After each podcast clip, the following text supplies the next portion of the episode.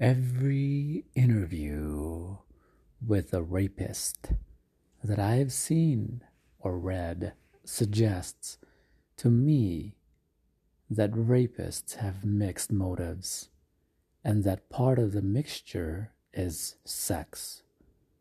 But since motives are inherently non-observable, it is always possible to interpret rapists' statements almost any way one chooses. Consider the following excerpts from an interview with a white forty-nine-year-old male of lower-class Southern background who'd committed four rapes. Fremont, nineteen seventy-five. Begin of excerpt. At that particular time, it gave me a sense of power, a sense of accomplishing something that I felt I haven't ha didn't have the ability to get. You see something or somebody that you want, and you know that under normal circumstances, you wouldn't be able to attract this person, so you take her. This was something I wanted, and I felt that I would never be able to make this. And I've always been told that this was the thing to have. You know, I wanted this particular kind of person. She was a college girl, but I felt that my social station would make her reject me. And I just didn't feel that I would be able to make this person. I didn't know how to go about meeting her. Anyway, I waited one night until she'd gone to bed. After the lights were out, I just went into the window. She was frightened, of course, and I took advantage of her fright and raped her. Next excerpt. I wasn't concerned with her fear. I was only concerned with her body and being able to accomplish something that, given my upbringing, I couldn't accomplish any other way. I felt elated that I was able to accomplish what I wanted. It gave me power over her. Her feelings didn't mean anything to me at all. The thing that mattered was the thrill. I wasn't interested in whether someone else felt or what they felt. I was only interested in a selfish thing. All I wanted was a convenient place to get rid of my thing. Next excerpt. Some had to be coerced, but I didn't enjoy doing it. It wasn't a turn-on. I wanted things as easy as I could get them. And if they didn't give in, I would threaten. And if I had to go through a big hassle or exert any kind of violence, well, that was nothing for me then. But I didn't like it. End of excerpt. When asked whether, whether there was any difference between sex with a willing and an unwilling woman, the rapist replied, quote, there was no difference at all, unquote. Yet, presumably, because this man reported experiencing a sense of power during intercourse with women whom he could not have obtained in any other way, Fremont reaches the, to me astonishing, conclusion that, quote, sexual desire was not what motivated him to rape, unquote. Recently, I had the opportunity to see the videotape of a panel discussion with four convicted rapists at the Atascadero State Hospital. Habitual sex offenders with psychological problems are committed to this facility for an indefinite period. An inmate is released only when hospital authorities decide that he has been rehabilitated. In their initial, rather formal statements, and the men stressed power, control, dominance, and violence as motives for rape, played down sexual impulses, implied that the responsibility for the rapes lay not with themselves, but with a society that glorifies machismo and objectify as women, and use the past tense when referring to the attitudes toward women which had allowed them to commit rape.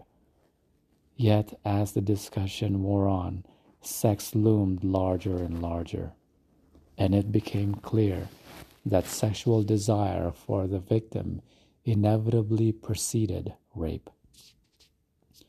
While the men expressed anger at a society that had judged them losers, clearly their status as losers entailed a felt deprivation of sexually desirable women. It is difficult to avoid the conclusion that the men's conscious attempts to emphasize their correct attitudes and to minimize their sexual impulsiveness were to some extent calculated to foster the impression that they no longer constituted a threat. Attitudes can change, sexual impulses rarely do. Given the extremely high rate of recidivism, recidivism for men released from Atascadero State Hospital, fashionable efforts to minimize sexual motives for rape, if taken seriously by hospital authorities, might actually promote rape. Sex and power are not antithetic. Human motives are complex, intertwined, and often conflicting, and perhaps no human act results from a single pure impulse. Surely no completed rape has ever occurred in which the rapist did not experience some sexual feeling, and very likely no rape has ever occurred in which this was the only feeling the rapist experienced. Cohen et al. nineteen seventy-seven described the psychology of a group of rapists committed for an indefinite period to a Massachusetts treatment center because they were considered to be sexually dangerous. The authors emphasized that these men are not typical rapists, but a pathological extreme.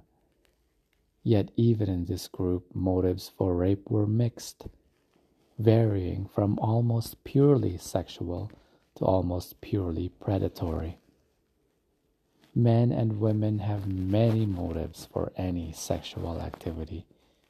It has yet to be shown that the ratio of sexual other motives is lower for men committing rape than it is for men engaging in sexual intercourse with consenting partners. What has, of course, been shown is that rape very rarely is a sexual experience for the victim. The major interest most of us have in rape is in its total elimination.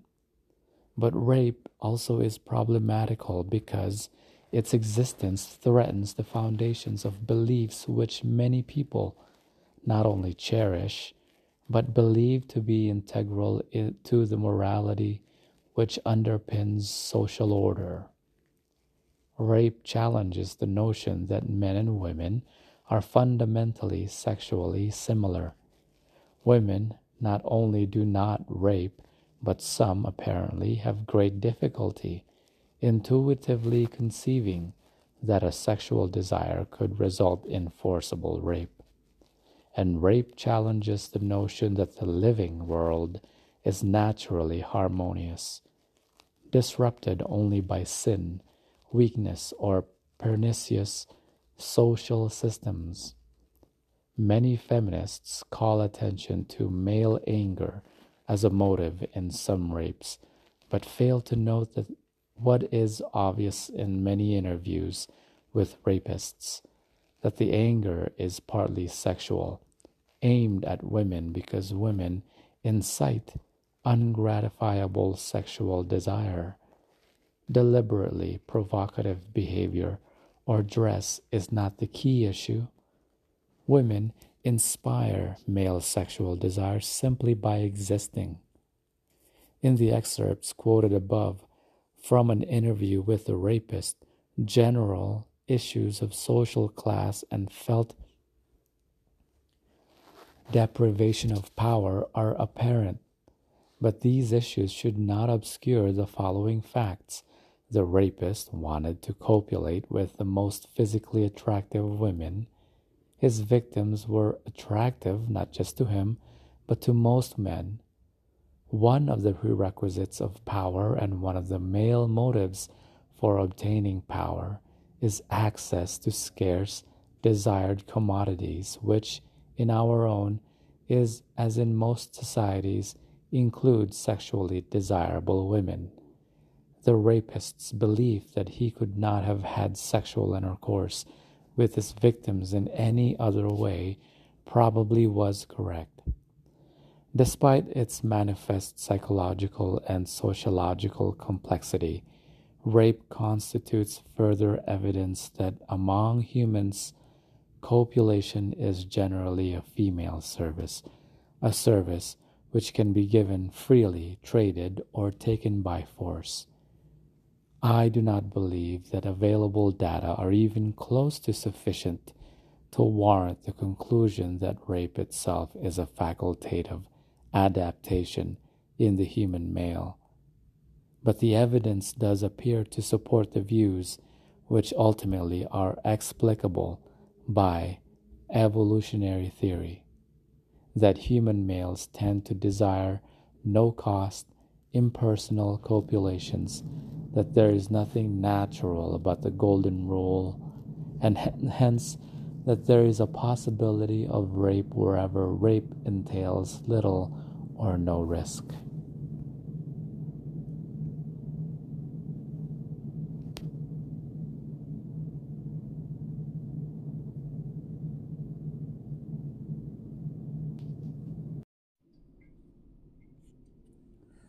Despite its manifest psychological and sociological complexity, rape constitutes further evidence that among humans, copulation is generally a female service, a service which can be given freely, traded, or taken by force. I do not believe that available data are even close to sufficient to warrant the conclusion that rape itself is a facultative adaptation in the human male. But the evidence does appear to support the views, which ultimately are explicable by evolutionary theory, that human males tend to desire no-cost, impersonal copulations, that there is nothing natural about the golden rule, and hence that there is a possibility of rape wherever rape entails little or no risk. Levine's nineteen seventy-seven general discussion of the control of sexual behavior in human societies strikes me as especially sensible. In his view, control can result either from structural barriers or from socialized inhibitions, or both. A structural barrier, as I define it for sexual control processes, is a physical or social arrangement in the contemporary environment of the individual which prevents him from obtaining the sexual objective he seeks. A socialized inhibition is a learned tendency to avoid performing sexual acts under certain conditions. Structural barriers are part of the settlement pattern and group structure. Socialized inhibitions are the products of the socialization process which the individual undergoes in his early years. Control of sexual behavior, as outlined by Levine, does not require that people learn to value each other's feelings as much as they value their own, nor does Levine rely on the wishful thought that minor modifications in boys' socialization will produce men who want only the kinds of sexual interactions that women want. Levine implies that a human being is neither a tabula rasa nor a passive vehicle. Socialization toward a gentler, more humane sexuality entails inhibition of impulses that exist sui generis. These impulses are part of human nature because they proved adaptive over millions of years. Sexual customs apparently can change very rapidly, probably because human emotion is especially intense in sexual matters. But much change is merely superficial. Where males can win females' hearts through tears rather than spears, through a show of vulnerability rather than strut and swagger, many will do so. But the desires persist, and the game remains essentially the same. Given sufficient control over rearing conditions, no doubt males could be produced who would want only the kinds of sexual interactions that women want. But such rearing conditions might well entail a cure worse than the disease. nine. Test cases, hormones, and homosexuals. Diane Keaton said, "Sex without love is an empty experience." Woody Allen says, yes, but as, yes, but as empty experiences go, it's one of the best. I have argued that among humans, there are species-typical sex differences in sexual desires and dispositions, and that these differences tend to be masked by the compromises heterosexual relations entail, as well as by moral injunctions. Two independent kinds of evidence constitute test cases for this claim. One, in mammals, species-typical sex differences result from the action of hormones. Caspari, nineteen seventy-two. Hence, women who have been exposed to abnormally high levels of androgens, male sex hormones, should tend to exhibit a masculinized sexuality. Two, sexual relations among homosexuals are not constrained by the necessity to compromise male and female desires and dispositions.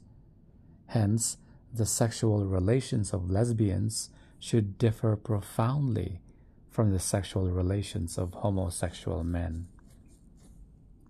Hormones. A normal genetically male mammal develops male reproductive anatomy because the fetal testes secrete high levels of the androgen testosterone, which masculinizes specific target tissues during morphogenesis. In the absence of high levels of testosterone, a mammalian fetus, whether genetically female, X X, or genetically male, X Y, develops female reproductive anatomy. The masculinizing effects of testosterone apparently are not confined to reproductive anatomy, but include certain brain structures as well. While many sex differences are not manifested until they are needed, at reproductive maturity, natural selection acts at all stages of the life cycle to promote reproductive success. And in many species, there are sex differences in behavior among immature animals that presage adult sex differences. Among rhesus monkeys, for example, immature males exhibit much higher frequencies of aggressive play, play fighting and play chasing, play initiation, mounting, and threatening than immature females do, and when raised without mothers in groups of peers, males outrank females in the dominance hierarchy. In terms of ultimate causation, these sex differences, with the exception of mounting, almost certainly result from the far greater importance of aggressive skills to male than to female reproductive success. Aggressive play appears to function primarily as practice or training for adult aggression. In terms of proximate causation, these sex differences appear to originate in the prenatal masculinization of the male brain by testosterone. When pregnant recent females are injected with the androgen testosterone propionate during the middle trimester of gestation, their genetically male offspring are normal, since males are normally exposed to high levels of androgen in utero, but their genetically female offspring are gen genitally masculinized, pseudo-hermaphrodites. These pseudohermaphrodite females exhibit frequencies of aggressive play, play initiation, mounting, and threatening intermediate between those of normal males and normal females. Goy, nineteen sixty-eight.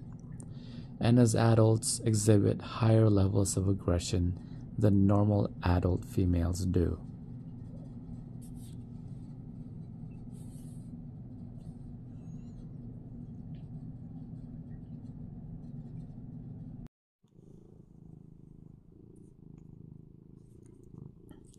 The behavior of immature pseudo-hermaphrodite females is not masculinized completely either, because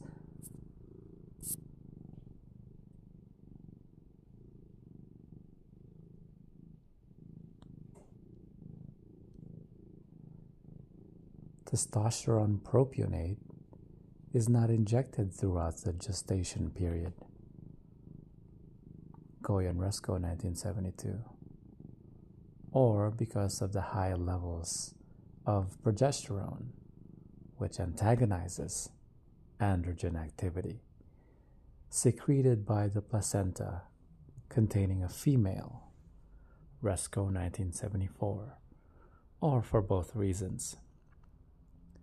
Several lines of evidence indicate that the masculine behaviors of normal immature rhesus males and pseudohermaphrodite females result from prenatal modification of the brain by testosterone, not from postnatal hormonal action. Soon after birth, male plasma testosterone falls to non-detectable amounts, remaining low until puberty, Resko, nineteen seventy, and males castrated at birth exhibit typical male behaviors as infants and juveniles, Goy, nineteen sixty-eight. Postnatal testosterone injections do not increase the frequency of aggressive play, although females thus injected do become more aggressive and replace males in the top positions in the dominance hierarchy.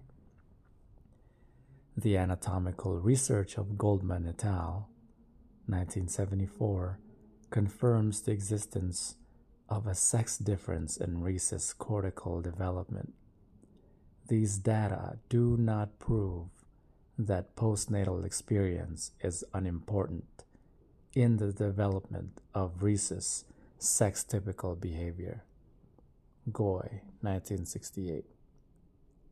On the contrary, experience is crucial to the development of normal behavior in both sexes, but the evidence does suggest that experience acts on a brain already biased in a male or a female direction. As with rhesus monkeys, immature human males typically are more aggressive and engage in more frequent and intense rough-and-tumble play than immature females do. While the nature and extent of sex differences among immature humans varies substantially across cultural perspective, sex differences in play and aggression appear to be universal. In a detailed comparison of London and Bushman children, for example, many sex differences commonly reported in British and North American studies were not found among the Bushmen. Yet in both the London and Bushman exam- rather samples, boys are more aggressive than girls and exhibit a higher frequency of rough-and-tumble play. Also, North American boys notice and retain more details of modeled aggression and have more aggressive fantasies than girls do. The greater aggressiveness of North American boys apparently is not the result of more frequent rewards for aggression. On the contrary, boys are more frequently and severely punished for aggression. The exposure of human female fetuses to excess androgen, the human counterpart of the experiments on rhesus monkeys cited above, has occurred in two ways. One, in the androgenital syndrome, A G S, the genetically defective adrenal cortex of the fetus does not synthesize cortisol, but instead releases too much androgen.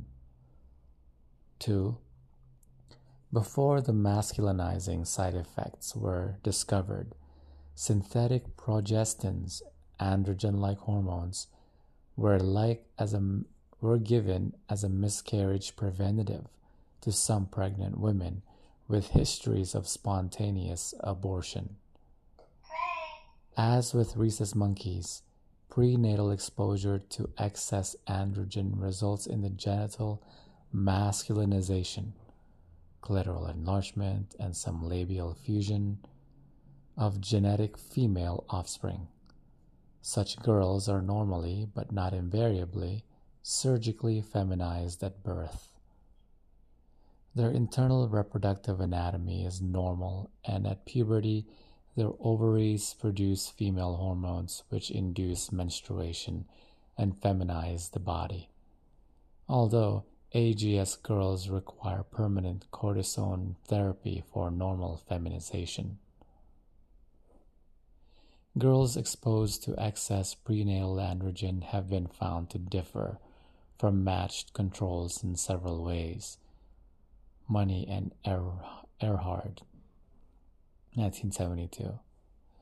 Compared to controls, such girls exhibit higher levels of physical energy and rough outdoor play, are less interested in dolls and other typically female toys, and consistently prefer boys' toys, are more often self-identified and self and identified by others as tomboys, prefer boys to girls as playmates, prefer utilitarian boys' clothes to sh- chic or fashionable girls' clothes, and have little interest in hairdo or jewelry, are relatively indifferent to infants, and are more concerned with a future career than with plans for being a wife and mother. This tomboyism is not considered abnormally masculine by the girls or by their parents, and does not interfere with the development of a female gen- gender identity, nor do the girls give evidence of homosexuality. Since the girls' parents were aware that their daughters were born with masculinized genitals, it is possible that tomboyism resulted from parental expectations rather than from masculinization of the fema- of the fetal brain. Yet this hypothesis has not been compelling to the investigators who actually conducted the interviews with the girls and their parents. Money and Ehrhardt conclude, quote, "The most likely hypothesis to explain the various features of tomboyism in fetally masculinized genetic females is that their tomboyism is a sequel to a masculinizing effect on the fetal brain. In accounting for the unproblematical nature of tomboyism, Money and Ehrhardt note that, quote, so much gender identity differentiation remains to take place postnatally that prenatally determined traits or predispositions can be incorporated or furthermore, the similarity of the human and the monkey findings and the universality of human male to female differences in play provide additional support for the brain masculinization hypothesis.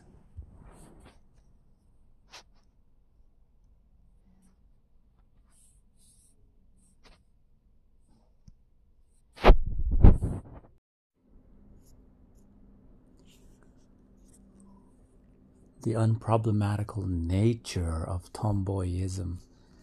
Money and Ehrhardt note that, quote, so much gender identity differentiation remains to take place postnatally that prenatally determined traits or dispositions can be incorporated into the postnatally differentiated schema, whether it be masculine or feminine, unquote.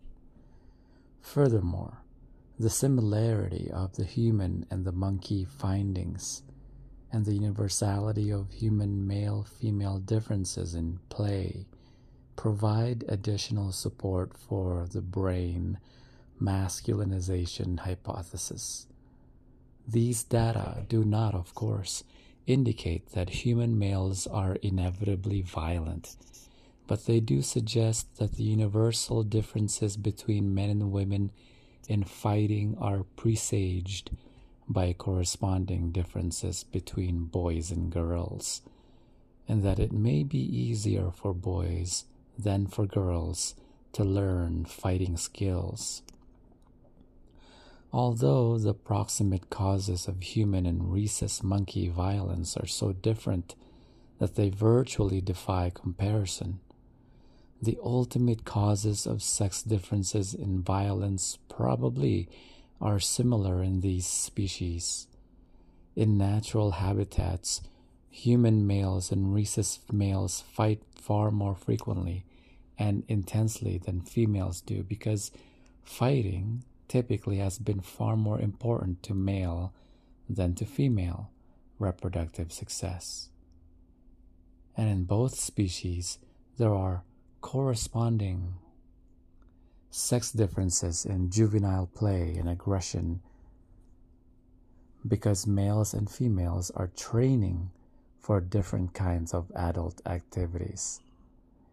The behaviors discussed so far are not specifically sexual, and indeed, there is no obvious a priori reason to expect natural selection to have produced differences between boys and girls in sexuality, since children's sexual activities are non-reproductive.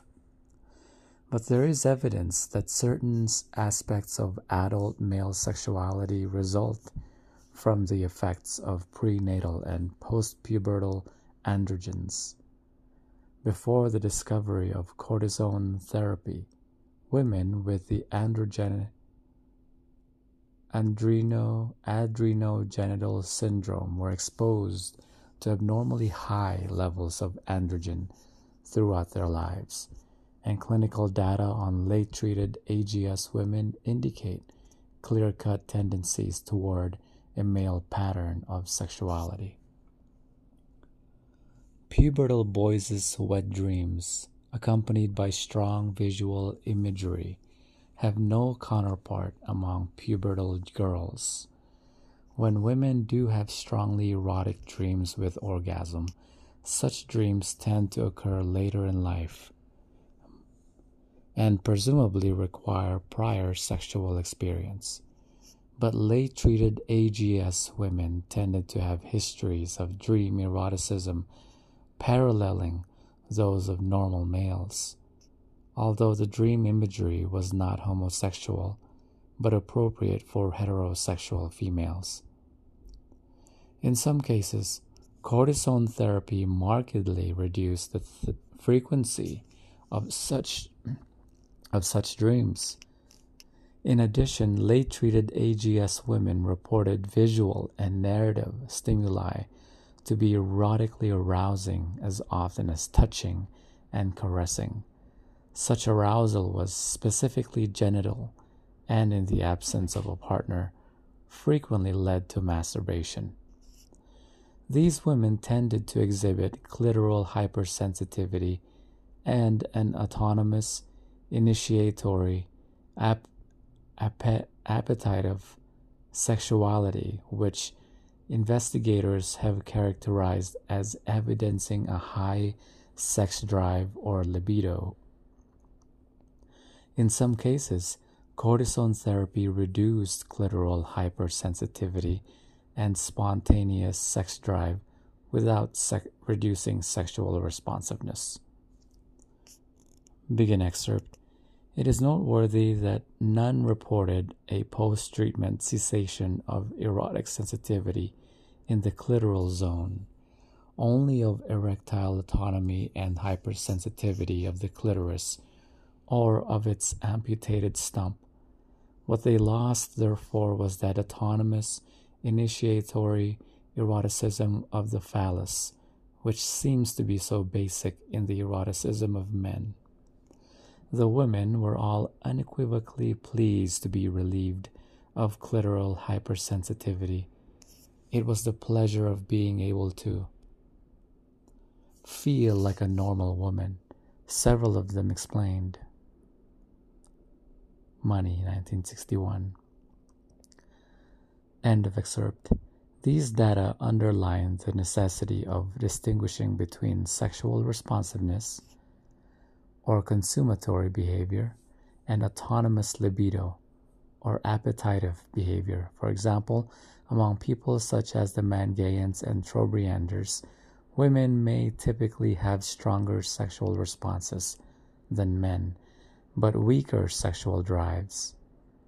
Money Seems up the, sums up the evidence on eroticism among A G S women as follows. Begin excerpt. Some of these patients in adulthood, adulthood have reported experiences more typically reported by normal males than by females, namely erotic arousal with a strong genitopelvic component from the stimulation of visual and narrative perceptual material. Such arousal is more than the ordinary woman's arousal of romantic feeling and desire to be with her husband or boyfriend, with the ensuing possibility of tactile and kinesthetic arousal. Rather, it is arousal that is likely to be accompanied by erection of the clitoris, hypertrophied in this syndrome, and masturbation or the willingness for sexual intercourse, even with a transitory partner. The imagery of the erotic thoughts and desires is all suitably fem- feminine in keeping with the sex of rearing and the psycholo- psychosexual identity. The unfeminine aspect of the experience applies only to the threshold and the frequency of arousal, and to the amount of sexual initiative that it might engender. The reaction has occurred in the treated as well as the untreated state of the syndrome, but is attenuated by treatment, which consists of fem- feminizing clitoral surgery and hormonal correction with cortisone. There is a possibility, therefore, of a residual androgenic effect, even after the high fetal and childhood levels are regulated to normal. The informative cases will be of those will be those of infants whose excessive adrenal androgens were cortisone controlled from birth onward, but these patients are still too young to be valid informants. End of excerpt. Women who were masculinized in utero by progestins will also be of interest, since they too will not have been exposed to ex excess androgens postnatally. Data on late-treated A G S women suggest that some aspects of human sexuality, such as object choice, result largely from postnatal experiences. But these data also suggest that the male's tendencies to be sexually aroused by visual stimuli, the specifically genital focus of male sexual arousal and relief, and the autonomous, fantasizing, initiatory, appetitive, driving aspects of male sexuality result largely from interactions of the effects of prenatal androgens on the developing brain. The activating effects of postpubertal androgens on a brain already biased in a male direction, and peripheral stimulation from the genitals. These aspects of male sexuality develop in a relatively innate fashion because the tendencies to be sexually aroused by the sight of females, to seek out opportunities to experience visual arousal, and to desire sexual intercourse with arousing objects, were generally adaptive for males in ancestral populations. The function of these male characteristics is to generate reproductive opportunities in a milieu in which such opportunities almost always were competitive. Nothing in male sexuality, insofar as it contra contrasts with female sexuality, cries out for a more intricate functional interpretation or hints of an adaptation to monogamy.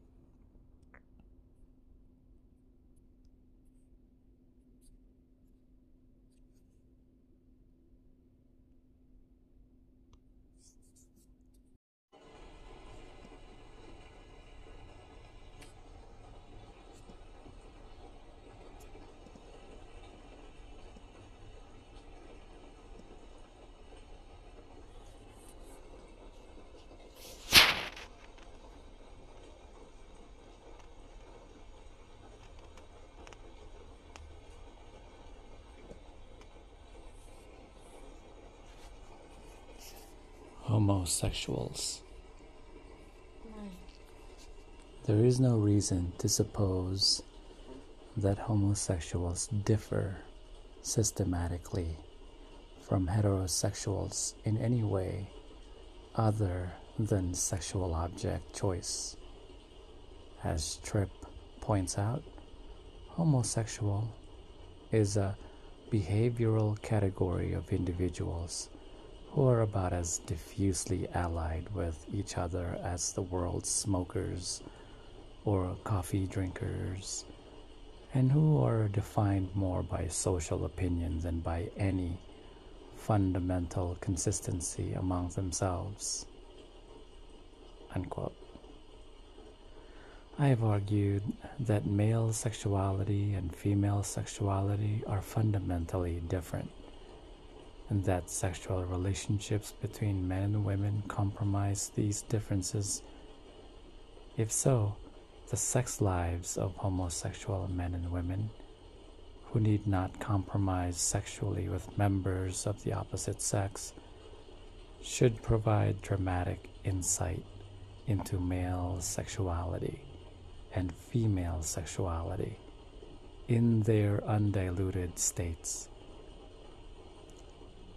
Homosexuals are the acid test for hypotheses about sex differences in sexuality. Evidence on sexual arousal by visual stimuli reveals striking male-female differences.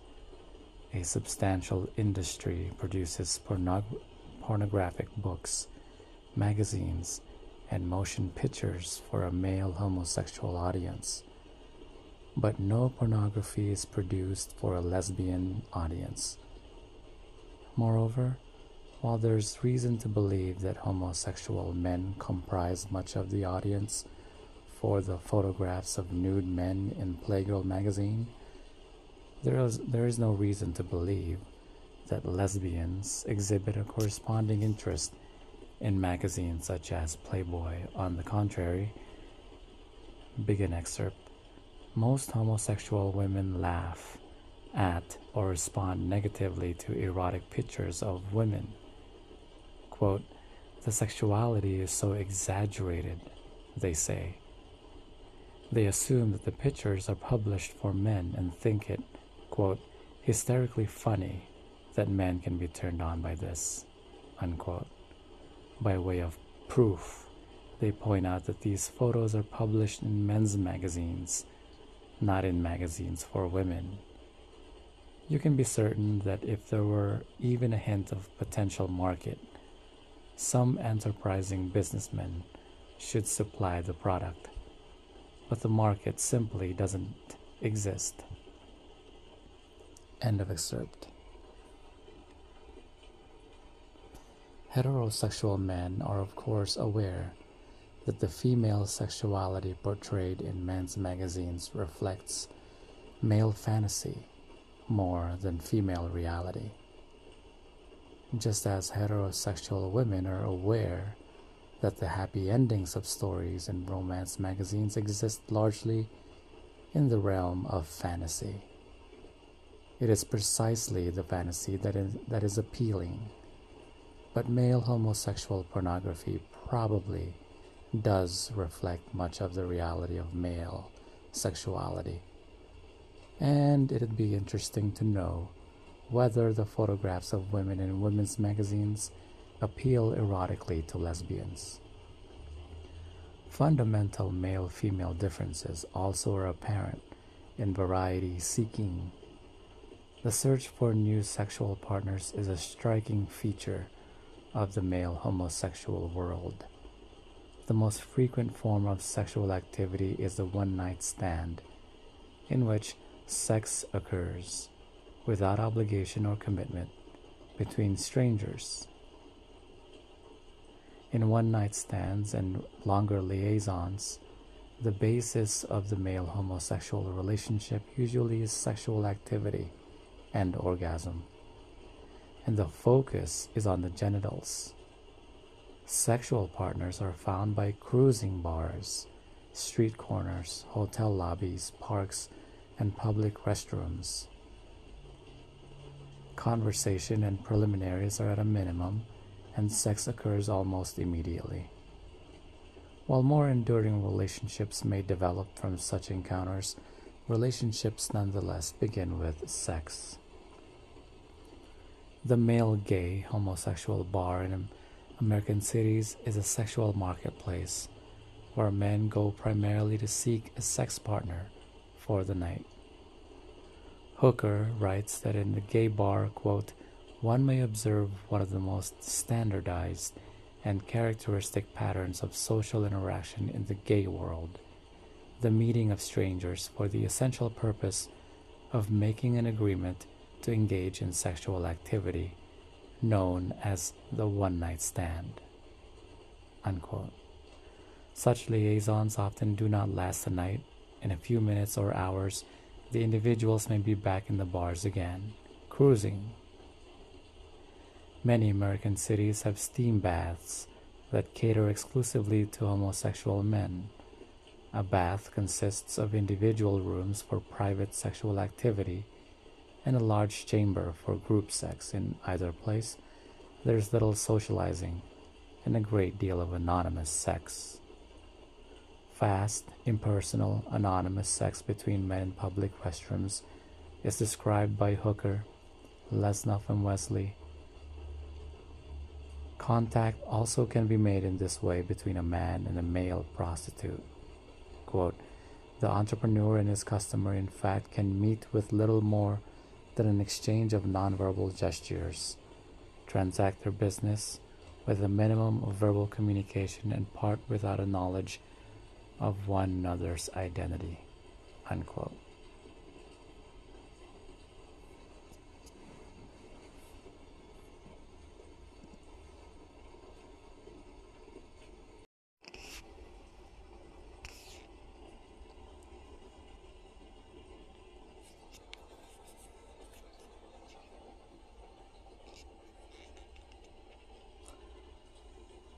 The meeting of strangers for the essential purpose of making an agreement to engage in sexual activity known as the one-night stand.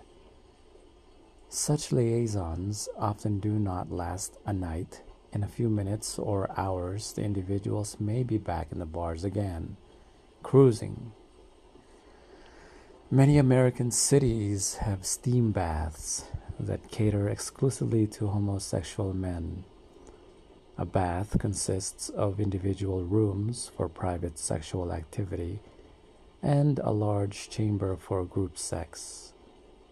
In either place, there is little socializing and a great deal of anonymous sex. Fast, impersonal, anonymous sex between men in public restrooms is described by Hooker and Saghir Robins. Contact also can be made in this way between a man and a male prostitute. Quote, "The entrepreneur and his customer, in fact, can meet with little more than an exchange of nonverbal gestures, transact their business with a minimum of verbal communication, and part without a knowledge of one another's identity." Unquote. Male homosexuals are often said to be promiscuous. If non-discrimination is the essence of promiscuity, some homosexual men are indeed sometimes promiscuous. For example, the man who reported being reported being sodomized by forty-eight men in one evening in a gay bath, presumably was fairly indiscriminate.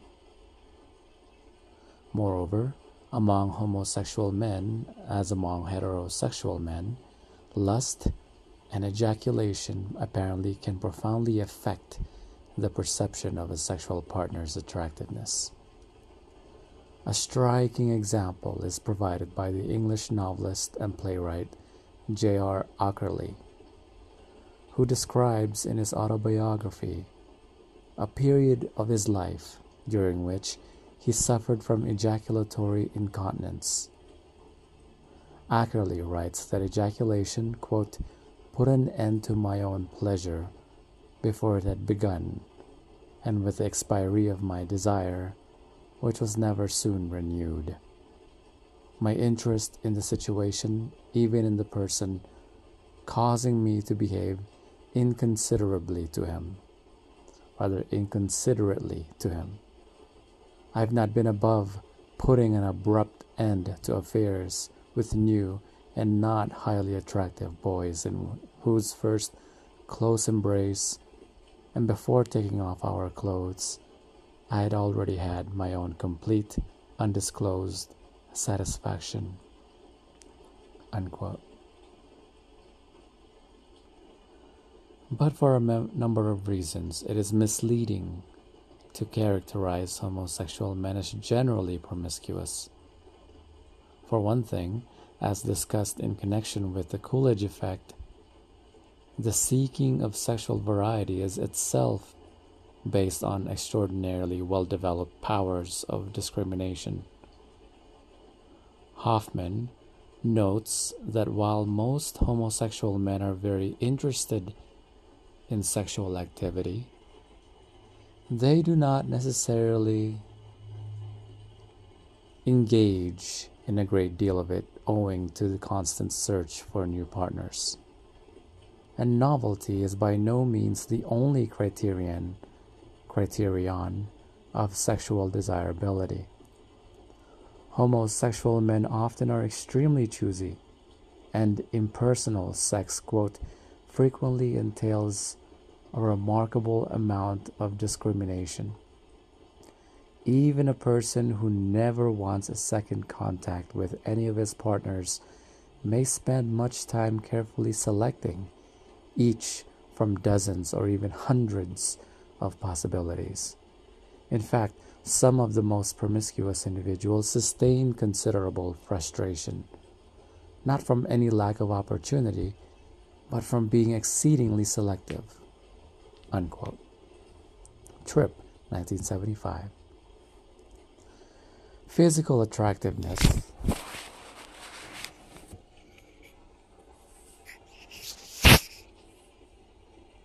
is the most important determinant of sexual desirability.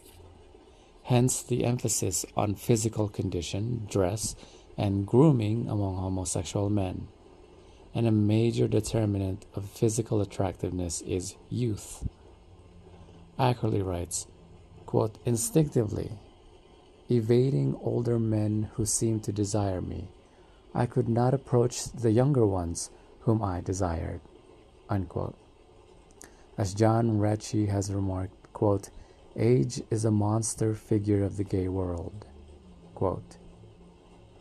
Social class and status, on the other hand, appear to be relatively unimportant determinants of sexual desirability. Finally, Tripp notes that a brief sexual encounter can be affectionate and romantic, a kind of telescoped love affair.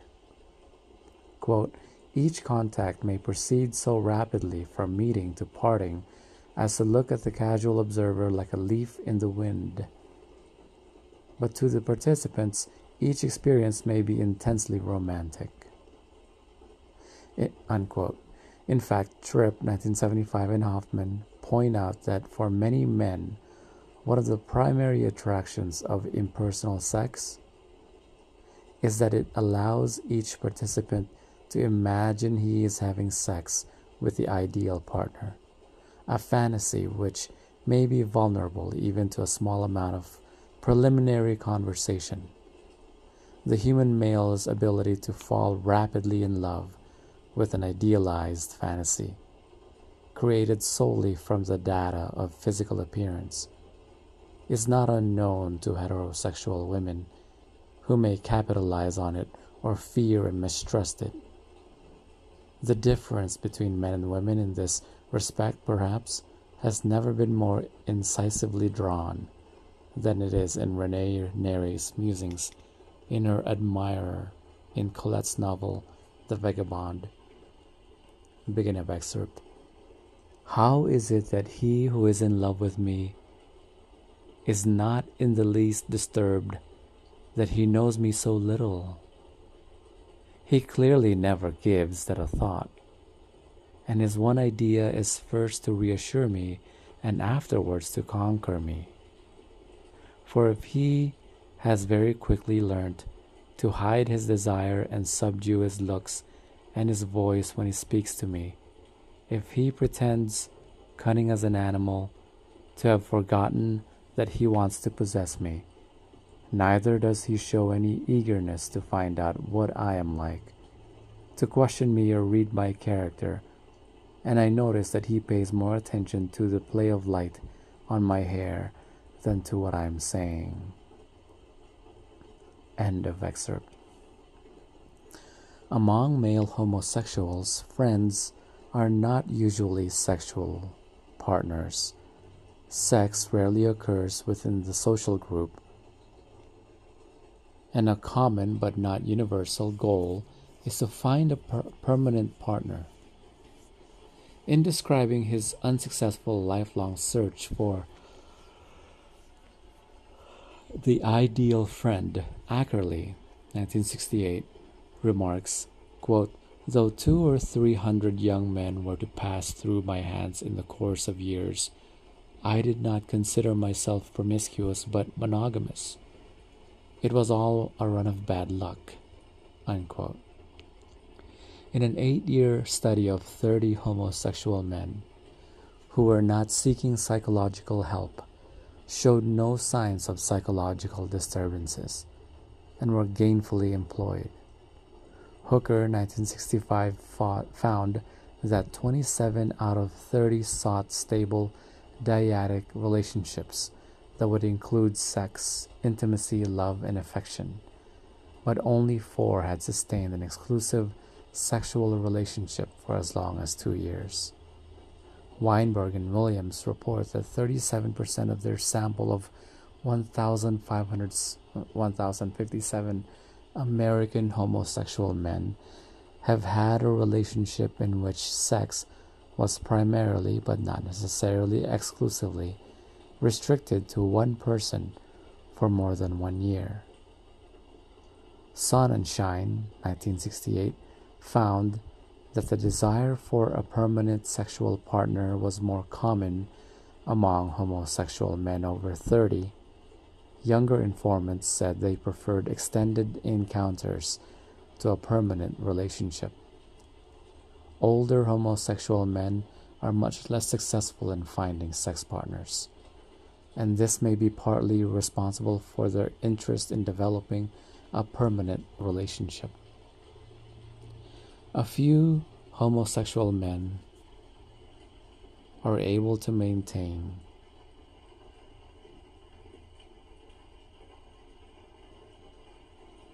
long-term monogamous relationships, and such relationships may have been underestimated in the literature, but clearly the majority revert to having sex with strangers as sexual interest in their partner wanes, while maintaining the original living arrangements.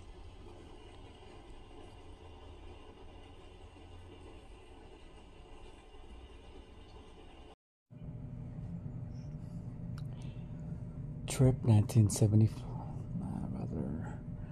Eventually, most seek all sexual activity outside of their relationship with their partner. The instability of sexual relationships among male homosexuals has been frequently remarked. Although homosexual men, like most people, usually want to have intimate relationships, such relationships are difficult to maintain, largely owing to the male desire for sexual variety.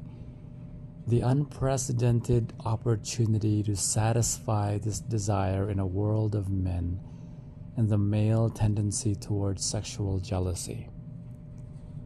Tripp, nineteen seventy-five, suggests that long-term male homosexual couples owe the stability of their relationship to their understanding that sexual intensity with a single partner wanes, and that an appetite for new partners is inevitable. In the following passage, Tripp implies that sexual jealousy can sometimes be overcome because of each partner's intuitive insight into the peculiar, into the peculiarities of male sexuality.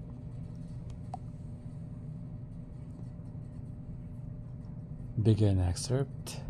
The sophisticated male homosexual couple, usually having gained that sophistication through previous relationships, tend to anticipate the problem and build a bulwark against it before their initial fascination with each other begins to subside. They may carefully avoid setting up a fidelity contract with each other and gear their expectations to include sexual contacts on the side, contacts in which an emotional investment in any new partner is deliberately avoided. Often more inventive arrangements are made. These may include threesomes in which one or both partners bring home a person who's shared in bed, but who's not permitted to intrude on the basic relationship. There may be foursomes or orgy dates or conservative variations on the common heterosexual solutions, such as the spoken or unspoken arrangement that any side contact is to go unmentioned, or that almost any side contact is all right if it is always mentioned. Not infrequently, partners who have been together for some time and who are secure in their affection go considerably further. Each may bring home partners who are not to be shared. Sometimes one or both people's other partners have both, have hot, short-range romances, and are discussed at home, even with the amusement and a certain seasoned benevolence, while the possible arrangements vary considerably. Most have recovered several common features in common, there tends to be an above-board recognition by both partners of the value of what is fleeting as well as of what is enduring.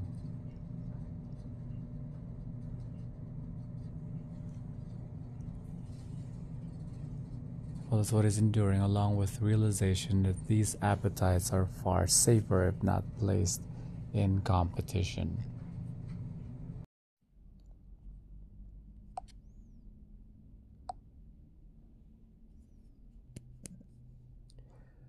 Like homosexual men, lesbians tend to place a great deal of importance on sex and sex-related activities. Although, unlike men, their sexual activities are not focused on the genitals. In his six-year study of lesbians in Philadelphia, Hedblom, nineteen seventy-three, asked sixty-five informants about orgasm. Of the sixty-two women who answered the question, all reported that they had been orgasmic in homosexual relations. Hedblom also reports a greater average frequency of sexual activity among lesbians than has been reported for heterosexual women. Indeed, the sexual activities of homosexuals of both sexes appear to be especially intense, varied, and satisfying. Tripp, nineteen seventy-five, writes that when two men are excited and unrestrained in their sexual interaction, the fire that is fed from both sides often does whip up levels of eroticism that are rarely reached elsewhere. Unquote. And, quote, among lesbians, sex is geared toward a diversified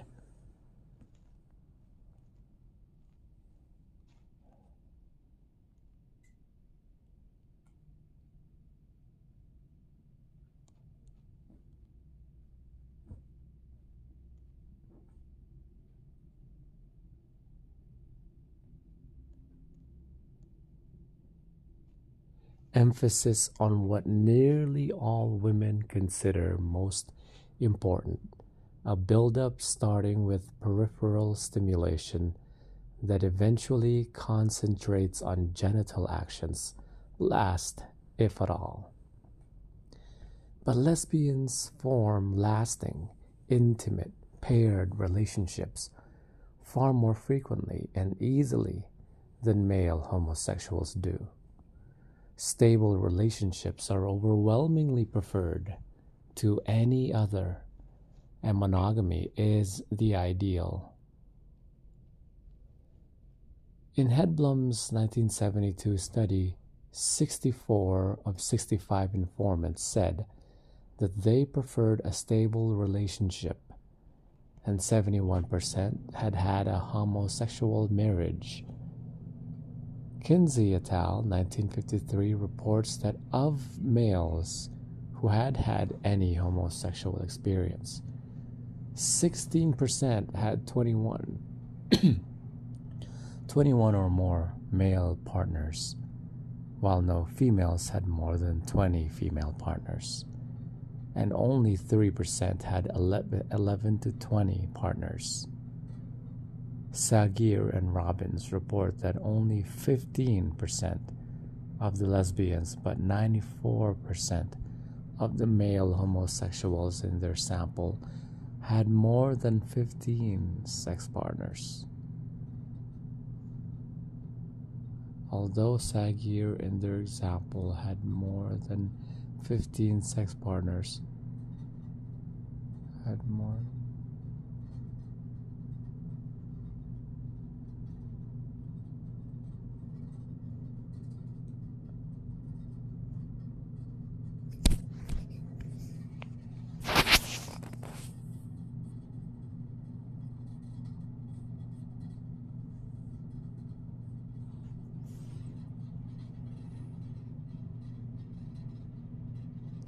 Although Saghir and Robins report that the fifty-seven lesbians in their sample were more likely than unmarried heterosexual controls to have had short-term sexual relationships, the lesbians who were more likely to have had long-term relationships.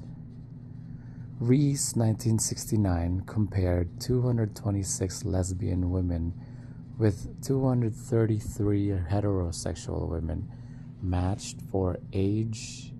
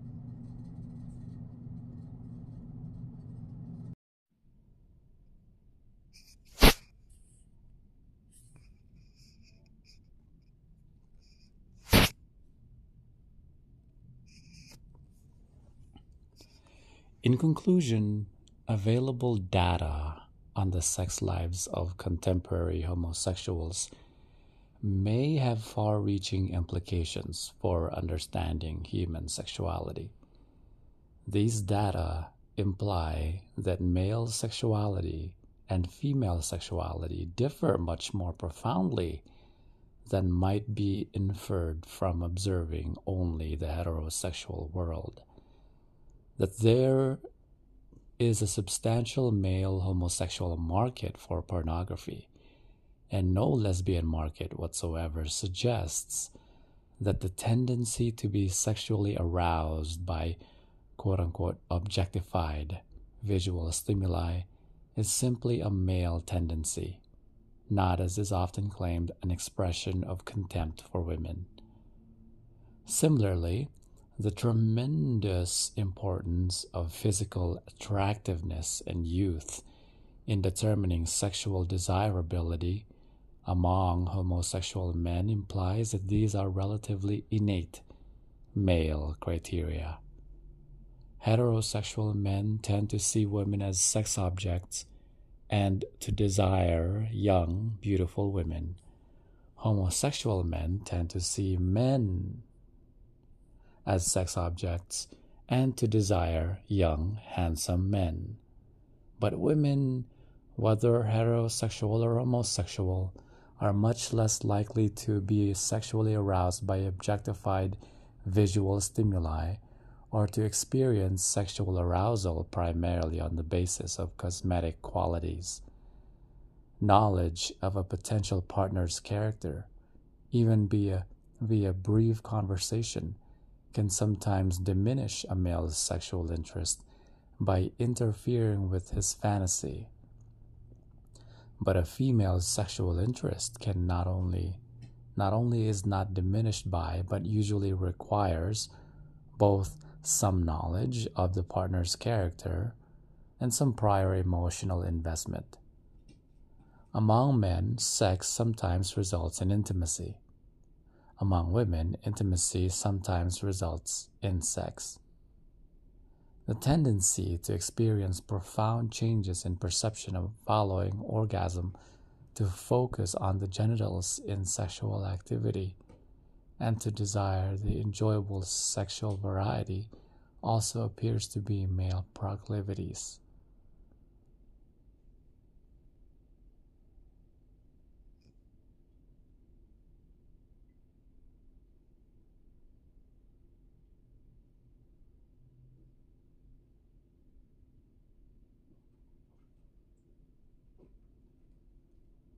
were designed by selection primarily to take advantage of rare opportunities and to motivate the effort required to complete, compete for scarce resources.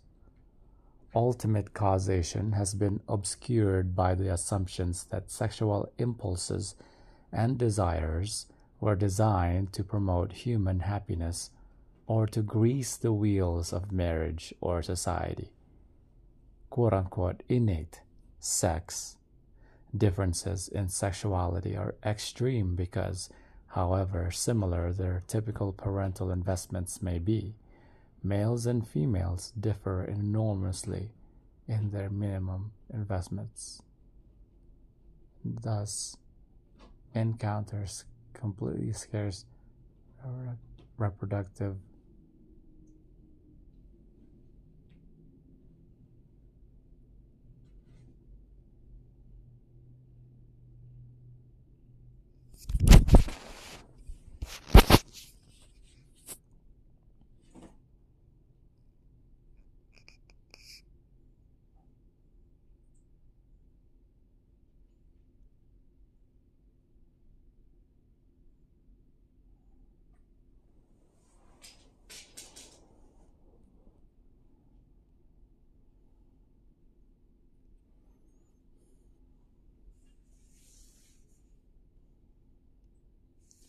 In previous chapters, I argue that the ultimate causation of these male-female differences is relatively simple and straightforward if one assumes that sexual impulses and desires were designed by selection primarily to take advantage of rare opportunities and to motivate the effort required to compete for scarce resources.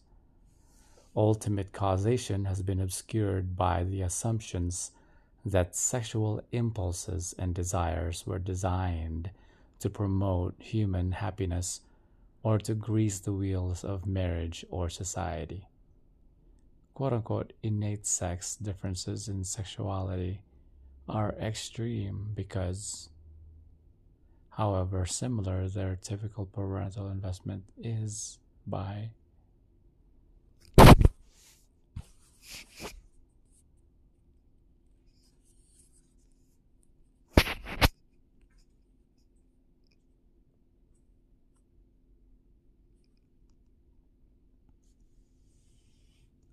usually in, requires both some knowledge of the partner's character, some prior emotional involvement.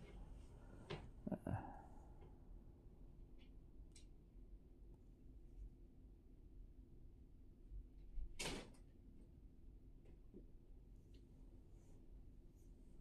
similar their typical parental investments may be, males and females differ enormously in their minimum investments and thus encounter completely different reproductive opportunities and constraints. To call certain male-female differences in sexuality quote-unquote relatively innate does not contribute much toward their proximate explication, but it does suggest that inquiry into the effects of prenatal and postpubertal testosterone on the male's brain are likely to be profitable lines of research, and furthermore, that some curb, curb,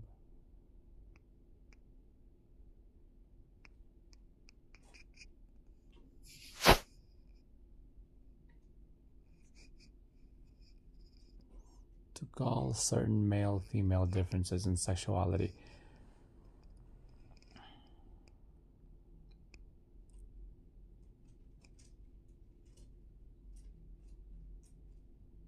Male-female differences in sexuality often are said to result from, one, the differential access of men and women to economic resources and political power, two, different norms of sexual behavior for men and women.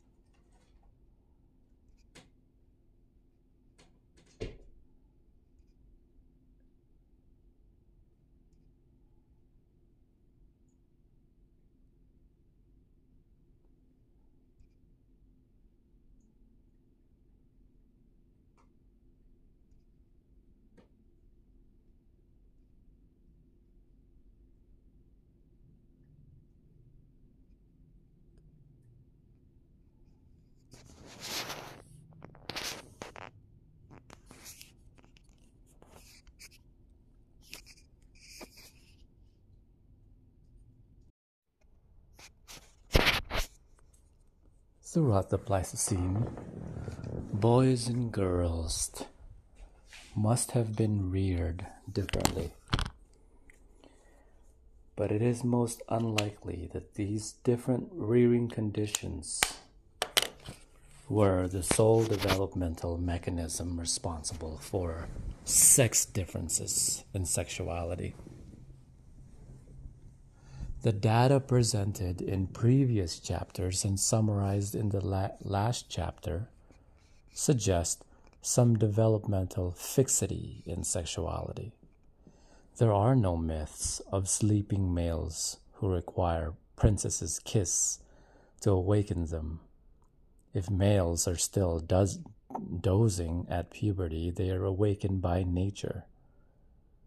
Very likely, many of these sex differences would prove to be innate, without apologetic qu- quotation marks, if the environment were held constant. That is, males and females exposed to identical environmental conditions during ontogeny would develop different sexual behaviors, attitudes, and feelings.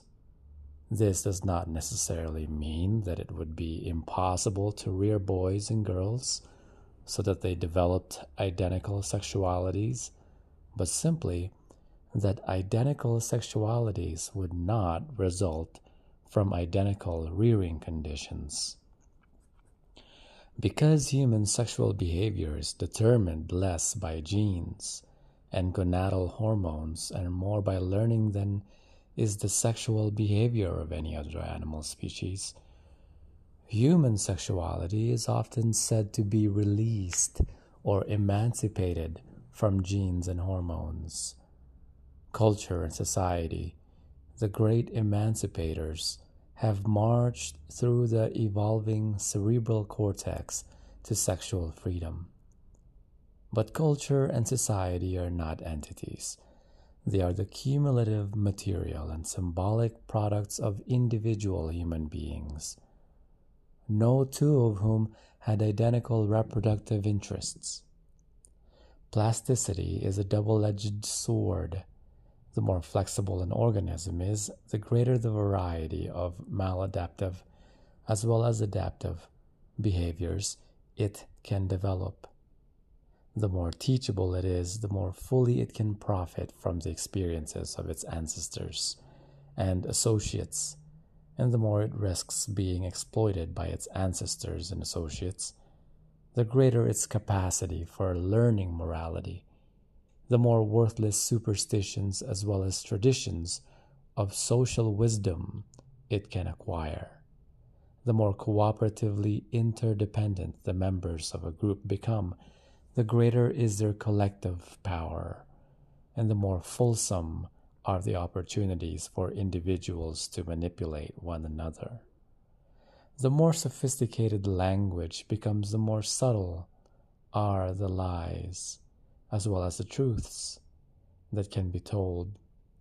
Hence, I argue that the evolutionary elaboration of the cerebral cortical superstructure that makes human plasticity possible entailed a concomitant, rather concomitant elaboration of a non-plastic motivational substructure. If selection has always been potent at the level of the individual, individuals must have innate mechanisms, probably best conceived as emotional slash motivational mechanisms, to recognize and look after their own reproductive quote-unquote interests. Thus, humans cannot be merely passive vehicles by which society and culture perpetuate themselves. Whether society and culture are understood as systems, as they often are, or as collections of discrete components, as Dawkins, nineteen seventy-six, understands them. Dawkins argues that bits of culture are like viruses, self-replicating parasites on human beings.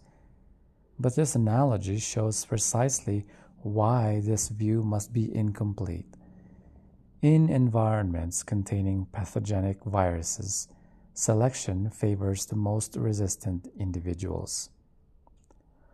Unlike most other mammals, humans mate year-round. Unlike all other mammals, human females conceal rather than advertise ovulation. Unlike all other mammals, human reproductive competition occurred in social milieus of enormous complexity. It was, believe, it was, I believe, the complexity of sexual opportunity and constraint in natural human environments that made adaptive a human psyche uniquely informed by sexuality. That individual reproductive quote-unquote interests must be in some degree conflict with one another may account for the intensity of human sexual emotions. The pervasive interests in other people's sex lives, the frequency with which sex is a subject of gossip, the universal seeking of privacy for sexual intercourse, the secrecy and deception that surround sexual activities and make the scientific study of sex so difficult, the universal existence of sexual laws or rules, and the fact that in our own society, quote-unquote morals, has come to refer almost exclusively to sexual matters. Neither adaptation to monogamous pair bonds nor a history of non-competitive promiscuity can easily account for the above facts about human sexuality, and these facts also constitute a challenge to group selection theories and to theories in which society is a source of human emotion. The relations of society and culture to organic evolution are likely to be debated in the biological and social sciences for many years to come. Even at present, however, views of society that ignore organic evolution entirely can be seen to be inadequate, at least with respect to sexuality. It's generally believed, for example, that young women tend to be more sexually attractive than older women. But what is the source of this belief, and why is it maintained? Does a powerful secret cabal of twenty-year-old women control propaganda? Do men promulgate this belief in order to reduce the competition for middle-aged women, whom they lust after in their hearts? In actuality, if one considers such concepts as the dirty old man, statutory rape, and psychosexual immaturity, it seems fairly clear that young women are perceived as attractive in spite of, not because of, normative and prescriptive rhetoric.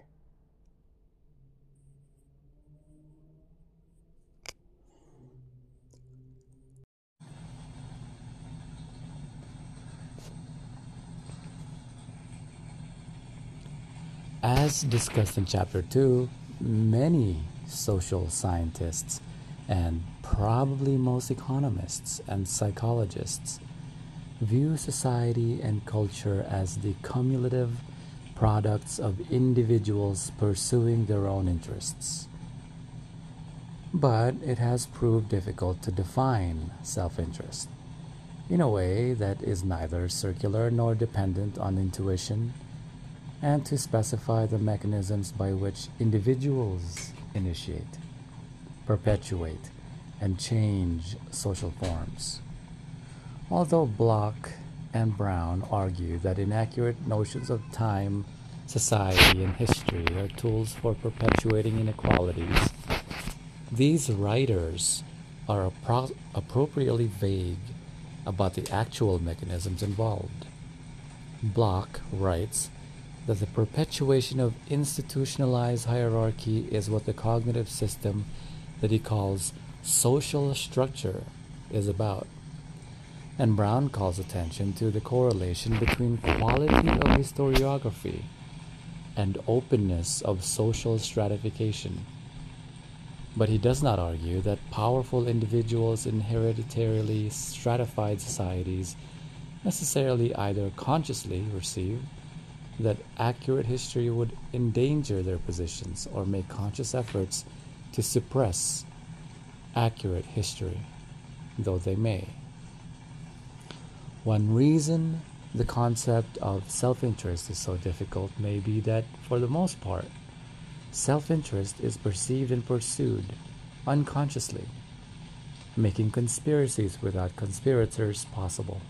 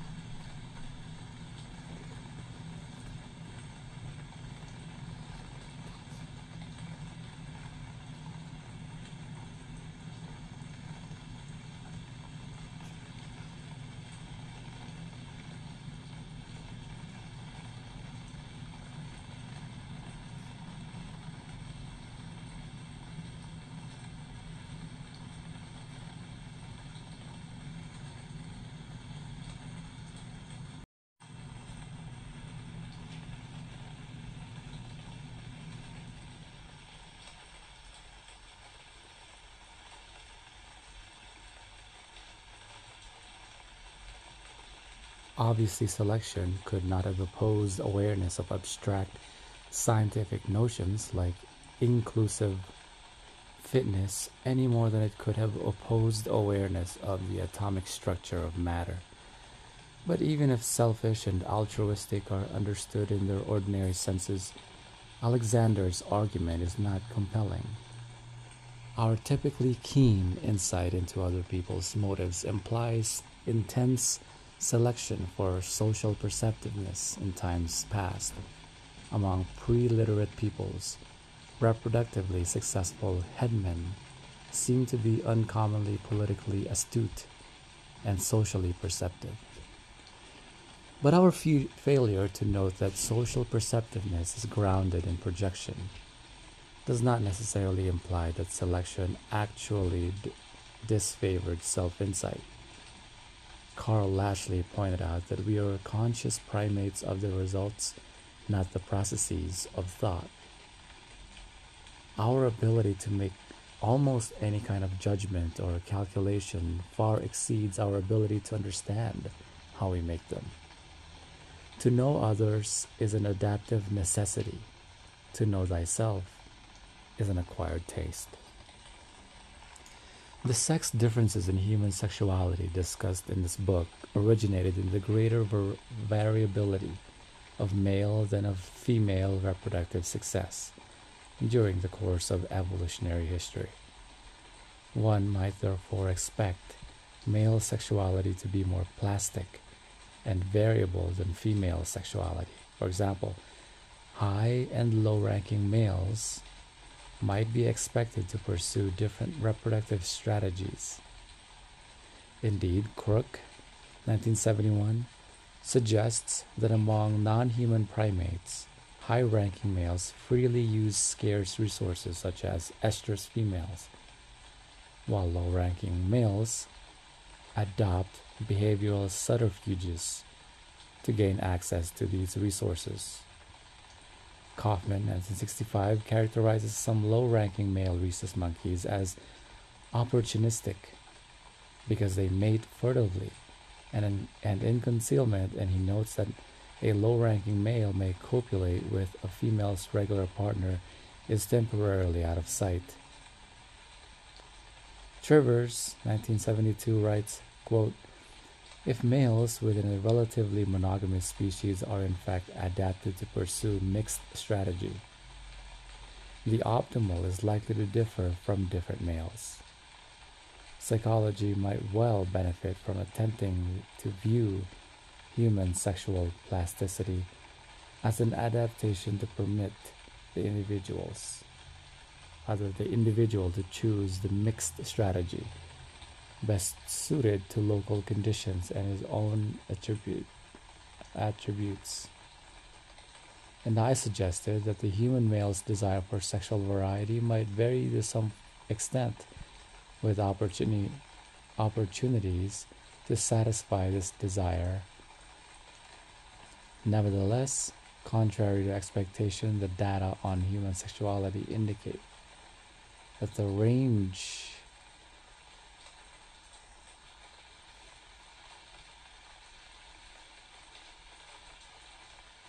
of variation in the female far exceeds the range of variation in the male.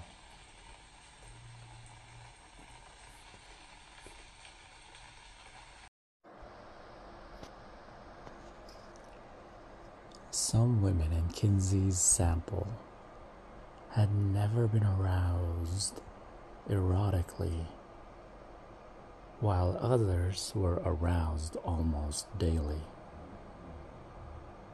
Of those who had been aroused, some responded only mildly to tactile or psychologic stimulation, visual and narrative stimuli, and fantasy, while others responded instantaneously and intensely and reached orgasm quickly. Some who had been aroused by tactile stimuli had never been aroused by psychologic stimuli, while others could reach orgasm from psychologic stimuli alone. Quote, "There were females in the sample who had been more responsive to psychologic stimulation than any male we've known." Unquote. Although the women in Kinsey's sample were rarely, very rarely were interested in sexual variety per se, a few were as interested as any man. And in cross-cultural perspective, among some peoples, there is no concept of female orgasm, while among others, all women are said to experience multiple orgasms. Female sexuality seems to be generally less rigidly channeled than male sexuality. At swingers' parties in the United States, for example, over ninety percent of the presumably heterosexual women find that they enjoy sex with other women, while male swingers almost never have sex with other men. Recall, too, that A G S women were unequivocally happy about the changes cortisone therapy induced in their sexuality. They said that they liked being able to feel like normal women, but perhaps they also enjoyed the increased freedom from reflex-like responses to external stimuli and from internal sexual pressures. Neither their clitoral sensitivity nor presumably their capacity for sexual pleasure were impaired by cortisone. In essence, they lost sexual compulsion without losing sexual possibility. Because the sexual var- variability of the human female far exceeds that of the male, it is harder for women than for men to understand intuitively the sexual experiences and feelings of some members of their own sex. Begin excerpt.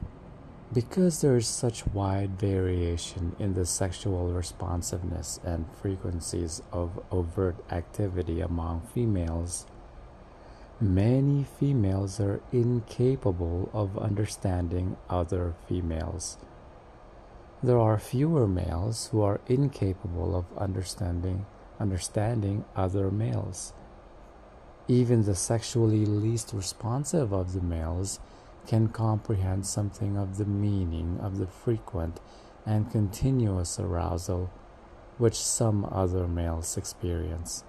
But the female who goes through life or for any long period of years with little or no experience in orgasm finds it very difficult to comprehend the female who's capable of several orgasms every time she has sexual contact, and who may be, who may on occasion have a score or more orgasms in an hour.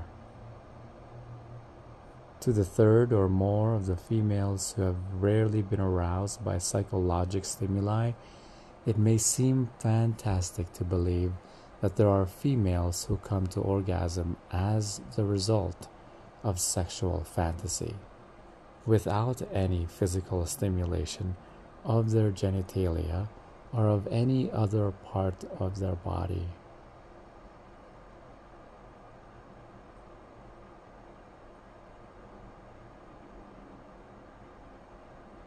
End of excerpt. Perhaps female sexual variability accounts for the fact that one woman psychi- psychiatrist can argue on the basis of the female's capacity for multiple orgasms that female that human females are sexually insatiable.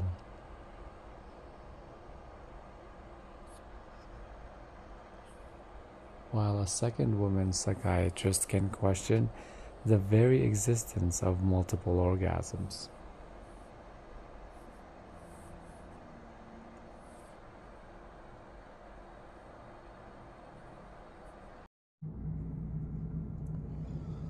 Some of the sexual variability of the human female probably represents adaptation.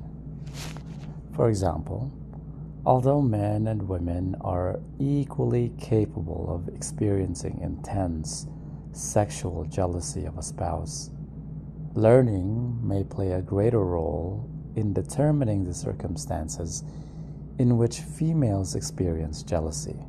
That is, sexual jealousy may be a facultative adaptation in the human female and an obligate adaptation in the human male.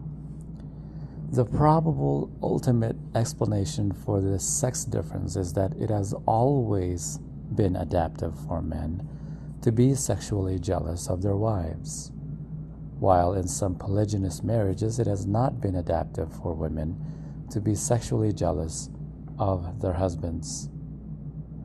Furthermore, husbands' extramarital adventures have not necessarily constituted threats to their wives' reproductive success. Hence, females are adapted to learn to discriminate threatening from non-threatening adultery. Similarly, criteria for evaluating sexual attractiveness probably developed in a more innate fashion in the human male than in the human female. For example, certain physical characteristics, especially skin quality, universally correlate with female age, and males very likely have innate psychological mechanisms for detecting and responding to these characteristics, whereas the evaluation of male status and prowess presumably depends more on learning. But facultative adaptations cannot, in my opinion, begin to account for the sexual variability of the human female. The fact of female sexual plasticity, which makes variability possible, is not in itself evidence for adaptation to exhibit variable sexual behavior. The enormous range of sexual variation observed among females may be primarily an artifact of artificial post-agricultural habitats. If one adopts Williams's dictum, quote, adaptation is a special and onerous concept that should be used only where it is really necessary, unquote, available evidence does not justify the conclusion that the female orgasm is an adaptation. Parsimoniously interpreted, the data suggests that with sufficient clitoral stimulation, any female mammal can experience orgasm. but that sufficient stimulation rarely or never occurs in a state of nature. With respect to humans, what happened in a state of nature is obviously conjectural, but since amongst mo- most peoples, sexual intercourse is completely primarily in terms of the man's passions and pleasures, it is a reasonable hypothesis that the human female's capacity for orgasm is no more an adaptation than is the ability to learn to read. If, if throughout most of human evolutionary history, the potentials of female sexuality were very rarely realized, these potentials would have been largely invisible to natural selection, and this may account for the astonishing sexual plasticity of the human female. There are, I believe, several general implications in the line of reasoning pursued here. First, data, not theory and not analogies, with non-human animals reveal what human beings are like. Second, evolutionary analyses must consider the question of the environments for which programs have been designed.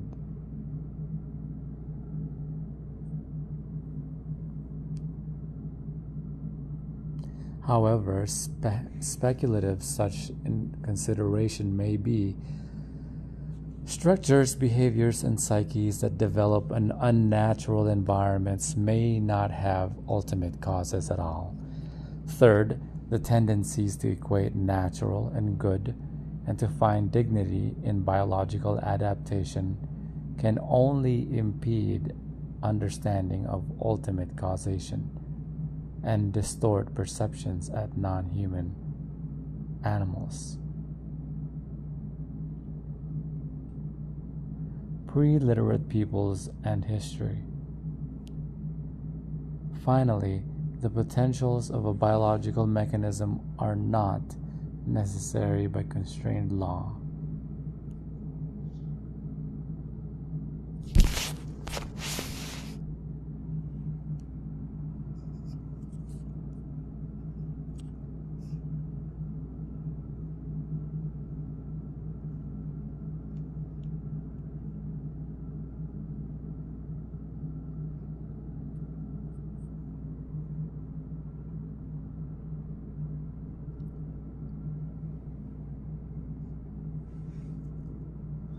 Similarly, criteria for evaluating sexual attractiveness probably develop in a more innate fashion in the human male than in the human female.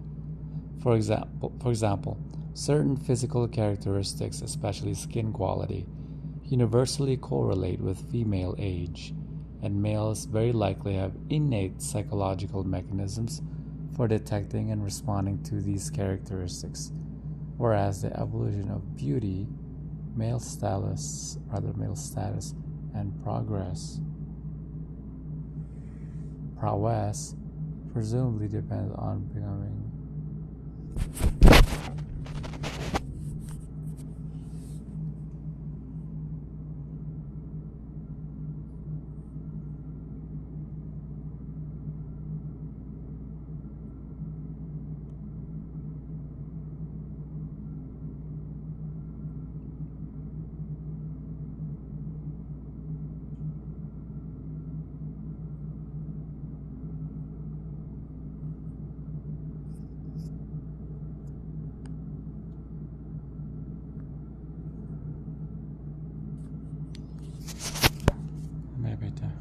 go to sleep.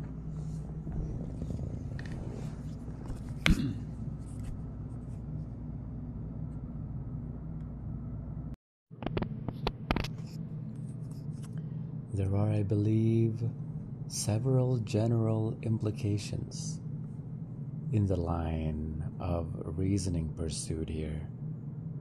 First, data, not theory, and not analogies with non-human animals reveal what human beings are like. Second, evolutionary analyses must consider the question of the environments for which the organisms have been designed. However, speculat- however speculative such consideration may be, structures, behaviors, and psyches that develop in unnatural environments may not have ultimate causes at all. Third, the tendencies to equate natural and good and to find dignity in biological adaptation can only impede understanding of ultimate causation and distort perceptions of non-human animals, pre-literate peoples, and history. Finally, the potentials of a biological mechanism are not necessarily constrained by and cannot necessarily be predicted from the purposes for which the mechanism was designed by natural selection. Perhaps it is not excessively naive to hope that a creature capable of perceiving the plowshare in the sword is also capable of freeing itself from the nightmare of the past.